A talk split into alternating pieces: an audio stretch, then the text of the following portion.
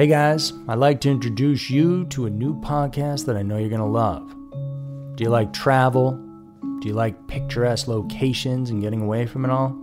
Well, this new podcast has all that and murder. It's called Slaycation, and it's a darkly humorous look at murders and mysterious deaths that took place on vacation. Hosted by a true crime fanatic, her comedy writer husband, and his TV producing partner, Slaycation brings a unique perspective to chilling, thrilling, and WTF stories of vacations gone horribly wrong. From the twisted tale of Harold and Tony Henthorn, whose romantic anniversary in the Rocky Mountains ended with one of them falling off a cliff, to Angelica and Vincent, two recently engaged lovebirds whose Hudson Valley kayaking adventure ended underwater. Each episode of Slaycation will have you asking, accident or murder? But it's not just the stories that'll intrigue you. It's the discussion between a longtime married couple and business partners who happen to be Emmy nominated TV producers. Each episode of Slaycation also includes humor, takeaway, and travel tips that will keep your next vacation from being your last. If you're ready to pack your body bags, Slaycation is available on all major podcast platforms Search for Slaycation on Apple Podcasts, Spotify, or wherever you get your podcasts. The Hargan women seem to have it all. From the outside looking in, we were blessed. My mom was amazing. But as detectives would soon learn, there was a lot going on inside the Hargan household. Ashley and I have been calling my mom and the house and Helen. Okay. No one's answering. 63 year old Pamela Hargan gunned down in her own home. Her youngest daughter, Helen, lay dead upstairs. Patrol, when they arrived, assumed or thought that there might have been a murder suicide. But for the detectives on the scene, there were things about the scene itself that were concerning to us on day one. Who would want to kill their mother and their little sister? There is no boogeyman here. It is exactly who we think it is. I'm Peter Van Sant from 48 Hours. This is Blood is Thicker The Hargan Family Killings. Listen to Blood is Thicker The Hargan Family Killings wherever you get your podcasts.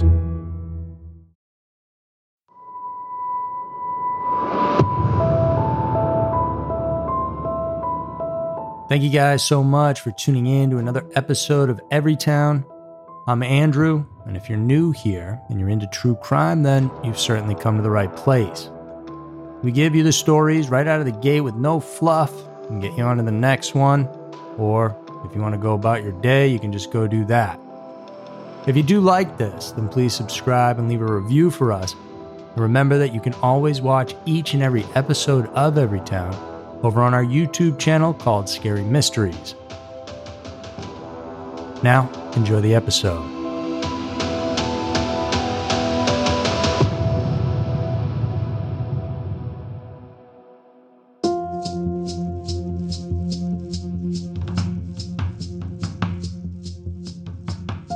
Every town has a dark side.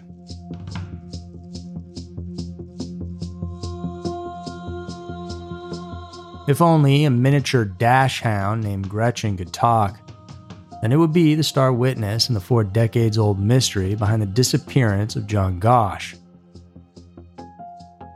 In Des Moines, Iowa in 1982, 12 year old John went missing without a trace. And since then, his mother Noreen has been at the forefront in finding answers that simply can't seem to be found anywhere. Johnny's case allegedly involves prostitution, pedophilia, and a human trafficking ring controlled by the powers that be who have vowed to protect American citizens.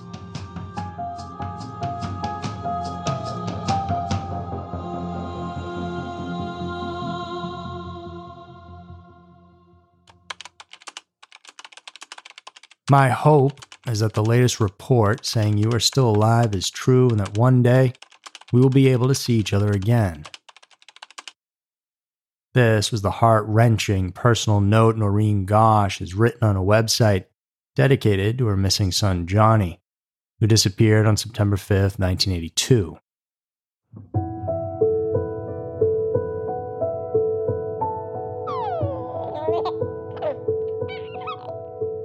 He was the only child of Noreen and her husband, John Gosch. And they were blessed with him on November 12, 1969. But after nearly 13 years of spending a good life with their son, the Gosch couple was confronted with any parent's worst nightmare. Johnny disappeared in unexpected and unexplained circumstances while doing his route as a paperboy for the Des Moines Register, the daily morning newspaper of Des Moines, Iowa. On September 4th, the day prior to his vanishing, the then 12 year old, light brown haired, blue eyed, 5 foot 7 inch tall, and weighing around 140 pound adolescent asked to be allowed to do his route alone, but his parents wouldn't allow it. See, Johnny usually asked his dad, John, to accompany him on his route, but he didn't do that thing on Sunday, September 5th. Instead, he woke up at 5:45 a.m took only the family's miniature dachshund Gretchen with him and left their home in the suburb of West Des Moines before dawn to begin his newspaper deliveries. He was dressed in a white sweatshirt with Kim's Academy printed on the back, warm up pants, and blue rubber flip flops. He also brought with him a yellow paper bag and his bright red wagon, which he used to carry the papers in.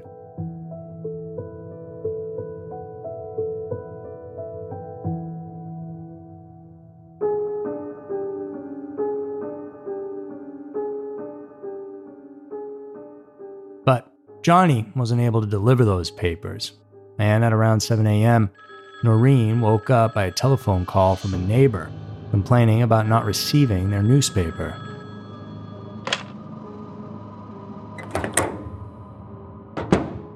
Naturally concerned, John left the house and investigated, and he found Johnny's red wagon approximately two blocks away, filled with all the undelivered newspapers, as well as their pet dog right there.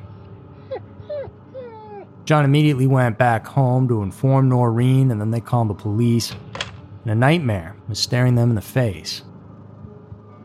Johnny was missing. Unfortunately, a police policy back then was that Johnny couldn't be classified as a missing person until 72 hours had passed. Noreen estimated that the police arrived to take her report after a full 45 minutes. When they did, their initial finding was Johnny had run away which his parents strongly objected to.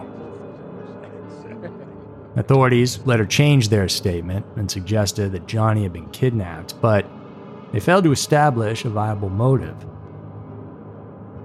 Wanting to know the circumstances of how their only son vanished without a trace, John and Noreen sought information from witnesses, and thank goodness there were some who gave them the real score.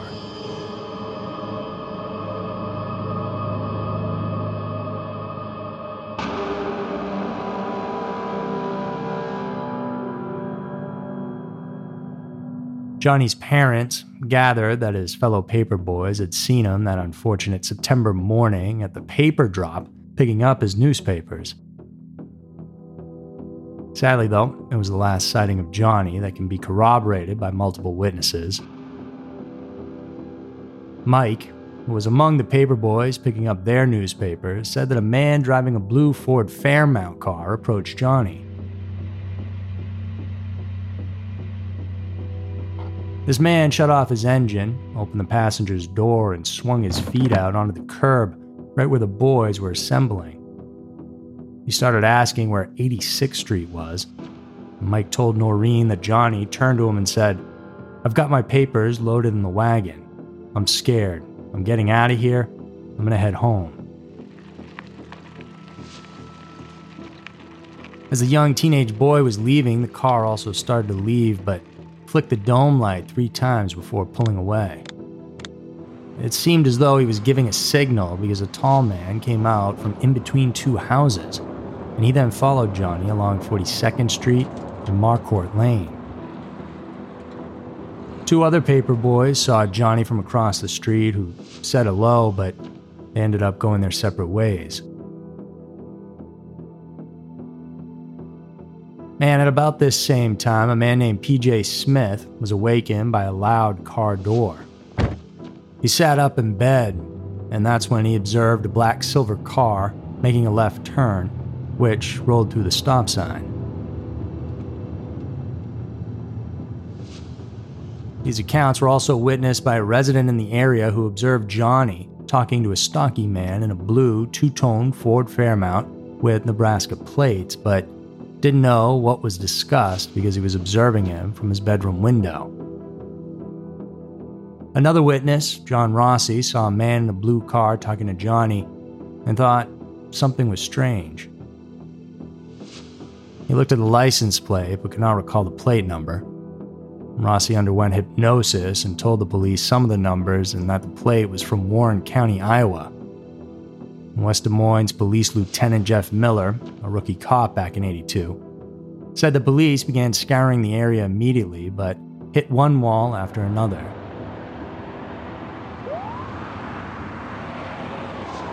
He recalled, they went ahead and called in the staff. The troopers, they called in detectives, reserves, contacted Polk County sheriffs, the state patrol. At that point, they did a door to door canvass of that neighborhood, trying to find someone who saw something of Johnny. But nothing was found, and nobody saw anything at all. The most disheartening thing for the Gosch couple was the pronouncement from Captain Bob Rushing of the West Des Moines Police Department the man in charge of the investigation, when he said, There was no crime scene. Nobody saw anything that, to us, was an explanation to the boy's disappearance. He just vanished. Disappointingly, the police turned up little evidence and made no arrests in connection with the case. The Gosch's futile efforts to work with police strengthened their resolve to conduct their own investigation, especially from Noreen, who took it as her crusade to search for Johnny and the truth, even after her divorce from husband John in 1993. She contacted local and national media to cover the story, which was aired across the United States. She contacted private investigators Jim Rothstein, a retired New York City police detective, and Ted Gunderson, a retired chief of the Los Angeles FBI branch.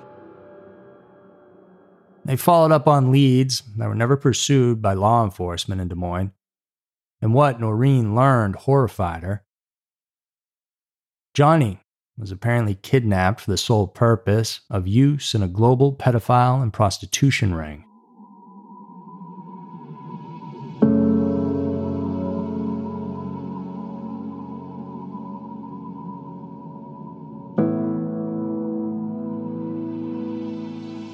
Noreen became relentlessly unstoppable in her battle to attain justice for her son after that. A month after Johnny's disappearance, she founded the Johnny Gosch Foundation and likewise developed a program called In Defense of Children. She began touring the nation, making nearly 1,000 personal appearances with law enforcement, missing persons organizations, including those against human trafficking, and doing whatever she could to increase overall awareness of crimes involving children. The noise that Noreen created brought awareness about Johnny's plight as signs and clues of his possible whereabouts started to surface. In March of 83, or six months since Johnny went missing, a woman claimed that she was approached by a young boy in the parking lot of a convenience store in Oklahoma. He was screaming, I'm Johnny Gosch, I've been kidnapped. However, he was immediately accosted by two men who grabbed him, and then they were never seen again. Then, over the next few years, more evidence surfaced. A dollar bill was turned over to the Gosches with the following message I am alive, Johnny Gosch. Noreen confirmed it was Johnny's handwriting, in Denver, Colorado, the words Johnny Gosch was here were found written in red nail polish on the restroom wall of a public eatery. Whether they were real or just pranks is hard to tell. but Noreen knew in her heart that her son was still alive. She would never give up her fight to reveal the hushed truth about his abduction. In 1984, Noreen reaped major rewards for her efforts and hard work. A bill she authored named the Johnny Gosch Bill was passed into Iowa law on July 1, 1984. It mandated immediate police involvement whenever a child went missing, and it was subsequently adopted by eight additional states. That same year, Noreen traveled to Washington, D.C. and courageously testified before Congress during hearings on organized crime. Although her incriminating testimony led her to getting death threats, it resulted in the eventual establishment of the National Center for Missing and Exploited Children. President Ronald Reagan even invited her to the center's opening and dedication.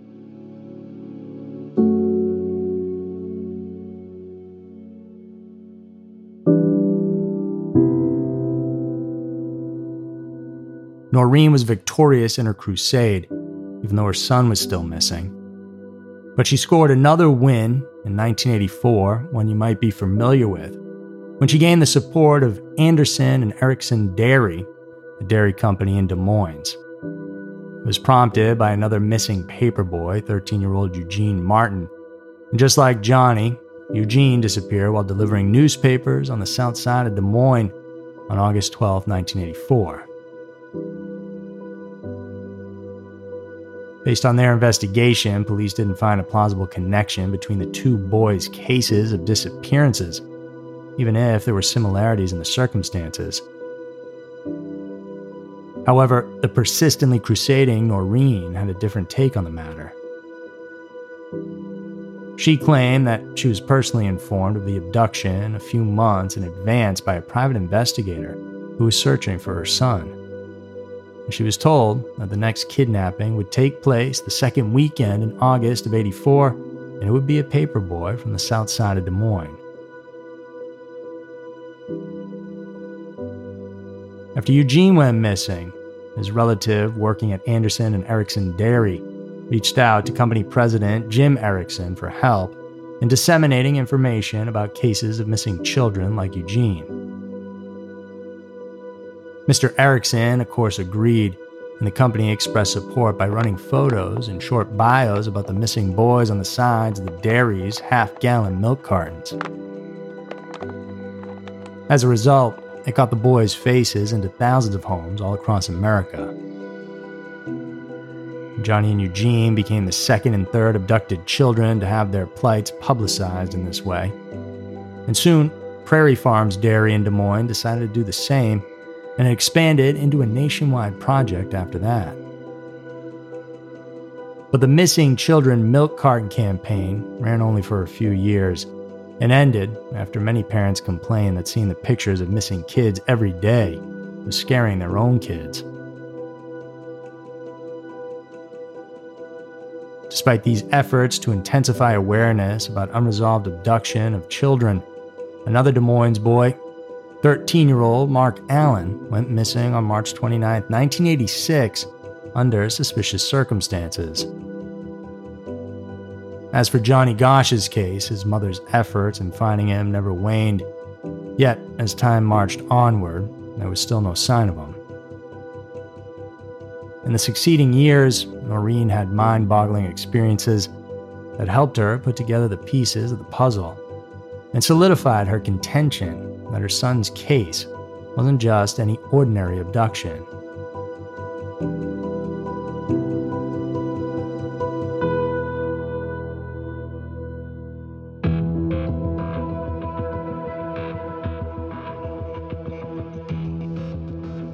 In 1989, she had met with a young man who claimed that he was part of a child prostitution ring that kidnapped Johnny. Paul Bonacci, who was 21 years old, was also a victim of the sex ring that had victimized him when he was young.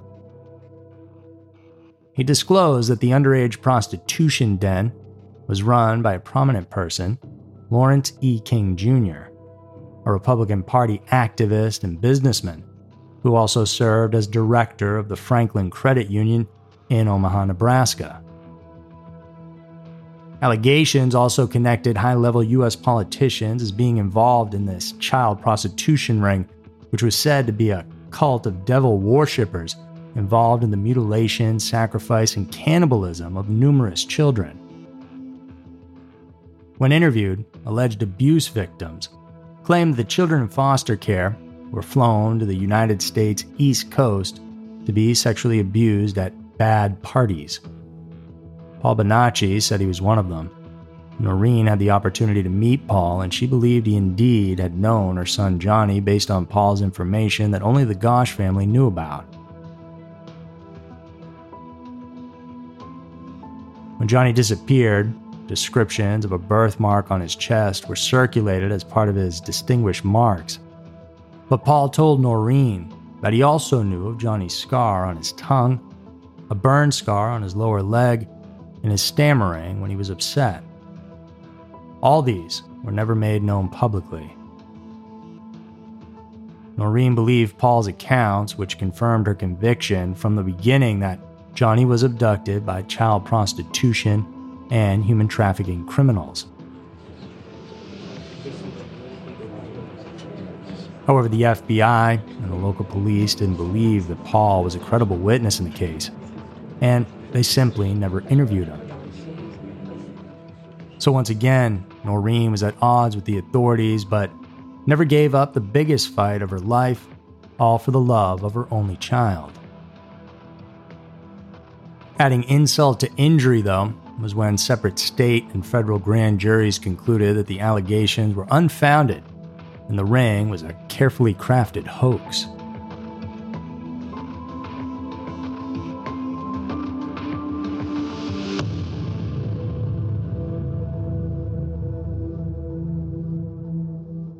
In 1997, Noreen had a surreal encounter which she only declared in public when she testified during a 1999 pedophile crime organization trial in Nebraska.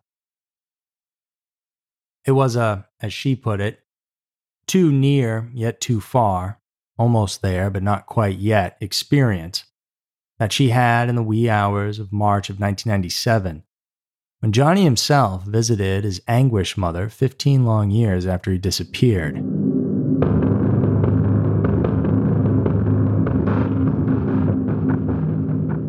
In Noreen's account, she was awakened at around 2:30 a.m. by an unexpected knock at her Iowa apartment door. She looked through the peephole and saw two young men. She asked, "Who is it?" The voice answered, "Mom, it's me, Johnny. Can I come in?" She immediately opened the door and instantly knew that it was her son. Standing outside was Johnny Gosch, now 27 years old accompanied by an unidentified man. Noreen immediately recognized Johnny, who opened his shirt to reveal a birthmark on his chest. He was wearing jeans, a shirt, and had a coat on because it was still cold that March. His black dyed straight hair was shoulder length long, and she said, We talked about an hour or an hour and a half. He was with another man, but I have no idea who the person was. Johnny would look over at the other person for approval to speak. Johnny hadn't come home to stay. He came to ask his mother for help. He gave her a brief account of the last several years, and then dropped the bomb that finally sealed what Noreen had believed for a long time.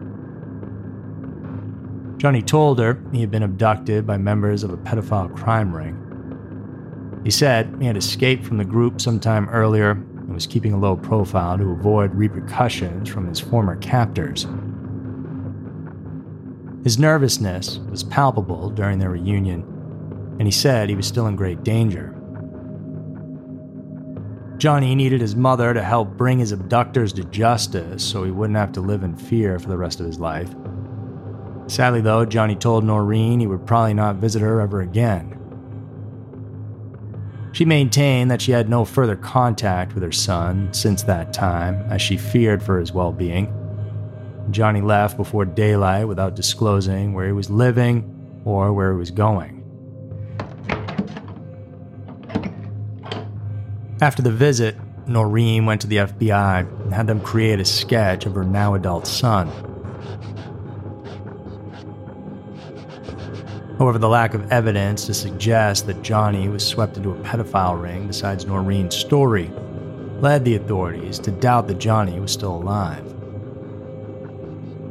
But a brief yet memorable and poignant encounter with a long lost son was Noreen's reaffirmation that he was abducted by a child sex ring, that the investigation was hampered because of the big names involved in the unlawful operation.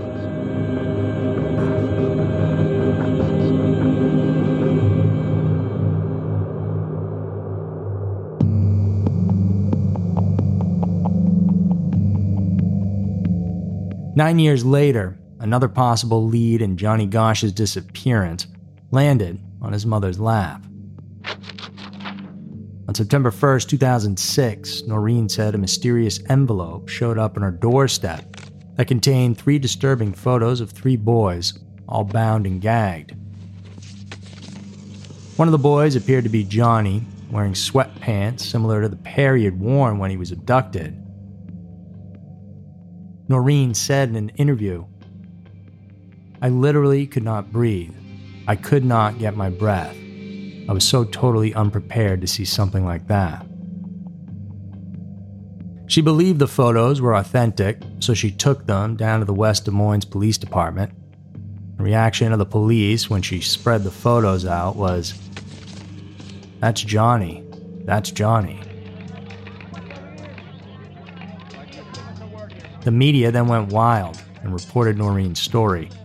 And then came a call from West Des Moines police who told her they were planning a press conference to announce the pictures weren't of Johnny after all. A Florida law enforcement officer stated he had investigated the very same photographs in the 1970s before Johnny disappeared and had identified all three boys in the pictures who said they had willingly posed for those photos. Iowa police thought whoever gave the photographs to Noreen may have played a cruel prank. Regardless, though, Noreen has always believed the boy in the photo is Johnny, and that he was bound, gagged, and abused, and taken for the purpose of satisfying pedophiles. On the contrary, police continue to insist it's not him.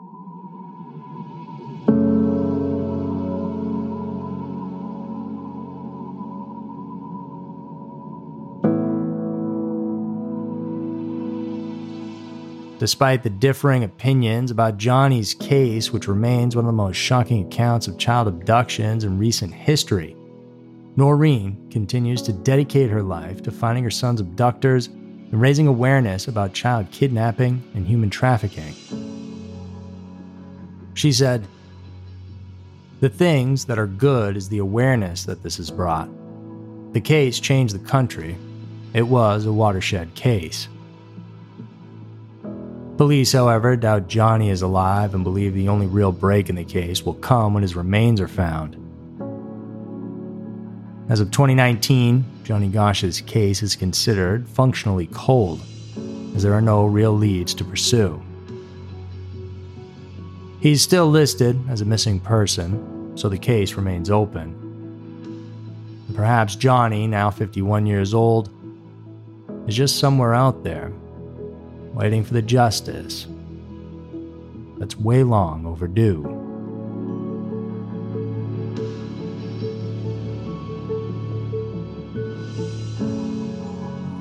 So that's going to do it, guys, for this week's episode of Everytown. Hope you enjoyed that one. It's a very interesting case with a lot of implications across the country. Go check out some more of our stuff over at our Scary Mysteries YouTube channel or podcast if you want some more true crime things. And tune in next week for another episode filled with scary, strange, and mysterious stories. Because who knows? Maybe your town will be next.